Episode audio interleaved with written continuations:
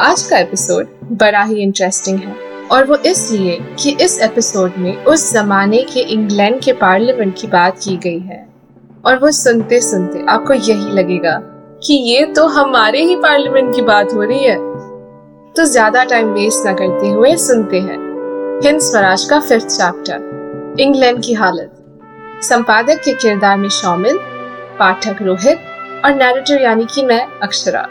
सिर्फ़ कहानी स्वाद अनुसार पर। आप जो कहते हैं उस पर से तो मैं यही अंदाज़ा लगाता हूँ कि इंग्लैंड में जो राज्य चलता है वह ठीक नहीं है और हमारे लायक नहीं है। आपका यही ख्याल सही है। इंग्लैंड में आज जो हालत है वह सचमुच दयनीय तरस खाने लायक है। मैं तो भगवान से यही माँगता हूँ कि हिंदुस्तान की ऐसी हालत कभी ना हो। जिसे आप पार्लियामेंटों की माता कहते हैं वह पार्लियामेंट तो बांझ और वेश्या है। ये दोनों शब्द बहुत कड़े हैं तो भी उस पर अच्छी तरह लागू होते हैं। मैंने उसे बांझ कहा, क्योंकि अब तक उस पार्लियामेंट ने अपने आप एक भी अच्छा काम नहीं किया। अगर उस पर ज़ोर दबाव डालने वाला कोई ना हो तो वह कुछ भी ना करे।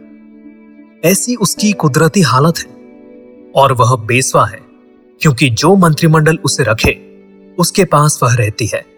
आज उसका मालिक एस्क्विफ्ट है तो कल बाल्फर होगा और परसों कोई तीसरा। आपके बोलने में कुछ व्यंग है। पाँच शब्द को अब तक आपने लागू नहीं किया। पार्लियामेंट लोगों की बनी है इसलिए बेशक लोगों के दबाव से ही वह काम करेगी। वही उसका गुण है उसके ऊपर का अंकुश है। यही बड़ी गलत बात है। अगर पार्लियामेंट बांझ ना हो तो इस तरह होना चाहिए। लोग उसमें अच्छे से अच्छे मेंबर चुनकर भेजते हैं।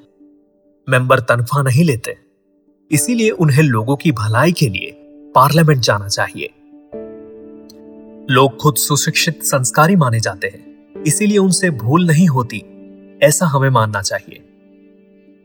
ऐसी पार्लियामेंट को अर्जी की ज़रूरत नहीं होनी चाहिए। न दबाव की।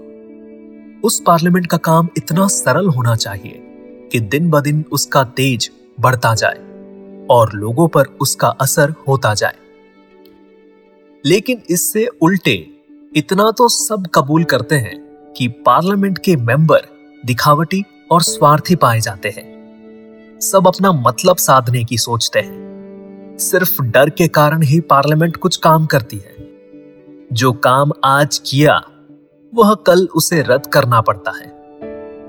आज तक एक भी चीज़ जो पार्लियामेंट में ठिकाने लगाया गया हो, ऐसी कोई मिसाल देखने में नहीं आती। बड़े सवालों की चर्चा जब पार्लियामेंट में चलती है, तब उसके मेंबर पैर फैलाकर लेटते हैं या बैठे बैठे झपकियाँ लेते हैं। उस पार्लियामेंट में मेंबर इतने जोरों से चिल्लाते हैं कि सुनने वाले हैरान परेशान हो जाते हैं। उसके एक महान लेखक ने उसे दुनिया की बातूनी जैसा नाम दिया है। अगर कोई निष्पक्ष मेंबर इसमें अपवाद रूप निकल आए तो उसकी कमबख्ती ही समझिए। जितना समय और पैसा पार्लियामेंट खर्च करती है, उतना समय और पैसा अगर अच्छे लोगों को मिले तो प्रजा का उद्धार हो जाए। ब्रिटिश पार्लियामेंट महज प्रजा का खिलौना है और वह खिलौना प्रजा को भारी खर्च में डालता है। ये विचार मेरे खुद के हैं, ऐसा आप न माने। बड़े और विचारशील अंग्रेज़ ऐसा विचार रखते हैं। एक मेंबर ने तो यहाँ तक कहा कि पार्लियामेंट धर्मिष्ठ आदमी के लायक नहीं है। दूसरे मेंबर ने तो कहा कि पार्लियामेंट एक बच्चा, बेबी है। बच्चों को कभी आपने हमेशा बच्चे ही रहते देखा है। आज 700 बरस के बाद भी अगर पार्लियामेंट बच्चा ही हो तो बड़ी कब होगी? आपने मुझे सोच में डाल दिया। यह सब मुझे तुरंत मान लेना चाहिए, ऐसा तो आप नहीं कहेंगे। आप बिल्कुल निराले विचार मेरे मन में पैदा कर रहे हैं। मुझे उन्हें हजम करना होगा। अच्छा अब बेसवा शब्द का विवेचन कीजिए। मेरे विचारों को आप तुरंत नहीं मान सकते। ये बात ठीक है।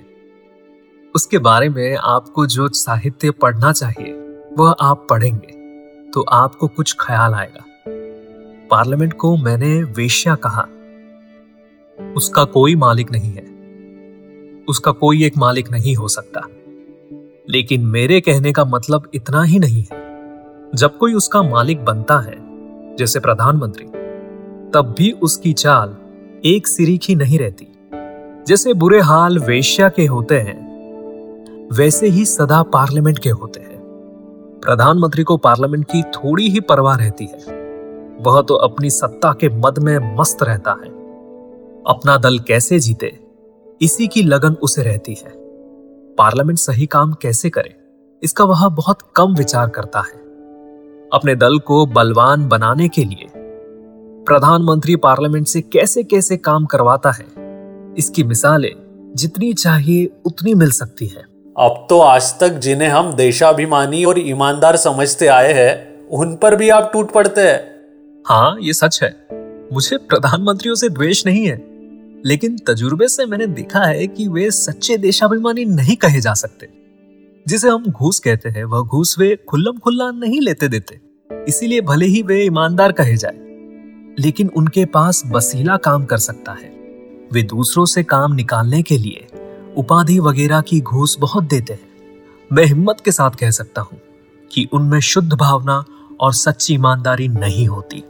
जब आपके ऐसे ख्याल है तो जिन अंग्रेज़ों के नाम से पार्लियामेंट राज करती है उनके बारे में आप कुछ कहिए ताकि उनके स्वराज्य का पूरा ख्याल मुझे आ जाए। जो अंग्रेज़ वोटर है उनकी धर्म पुस्तक तो है अखबार। वे अखबारों से अपने विचार बनाते हैं। अखबार अप्रमाणिक होते हैं। एक ही बात को दो शक्लें देते हैं। एक दल वाले उसी बात को बड़ी बनाकर दिखाते हैं। तो दूसरे दल वाले उसी को छोटी कर डालते हैं। एक अखबार वाला किसी अंग्रेज़ नेता को प्रामाणिक मानेगा तो दूसरा अखबार वाला उसको अप्रामाणिक मानेगा। जिस देश में ऐसे अखबार है उस देश के आदमियों की कैसी दुर्दशा होगी? यह तो आप ही बताइए।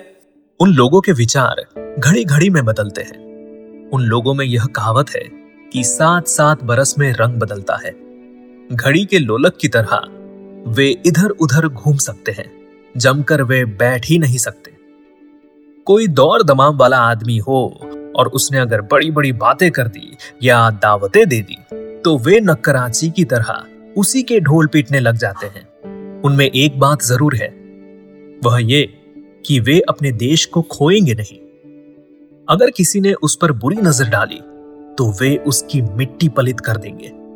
लेकिन इससे उस प्रजा में सब गुण आ गए या उस प्रजा की नकल की जाए ऐसा नहीं कह सकते। अगर हिंदुस्तान अंग्रेज़ प्रजा की नकल करे तो हिंदुस्तान बर्बाद हो जाए। ऐसा मेरा पक्का ख्याल है। अंग्रेज़ प्रजा ऐसी हो गई है इसके आप क्या कारण मानते हैं? इसमें अंग्रेज़ों का कोई कसूर नहीं है। वह यूरोप की आजकल की सभ्यता का कसूर है। वह सभ्यता नुकसानदेह है और उससे यूरोप की प्रजा बर्बाद होती जा रही है। आप सुन रहे थे हिंद स्वराज का फिफ्थ चैप्टर इंग्लैंड की हालत। अगले हफ़्ते हम फिर आएँगे एक नए एपिसोड के साथ। तब तक के लिए सुनते रहे कहानी स्वाद अनुसार कहानी स्वाद अनुसार कहानी स्वाद अनुसार कहानी स्वाद अनुसार।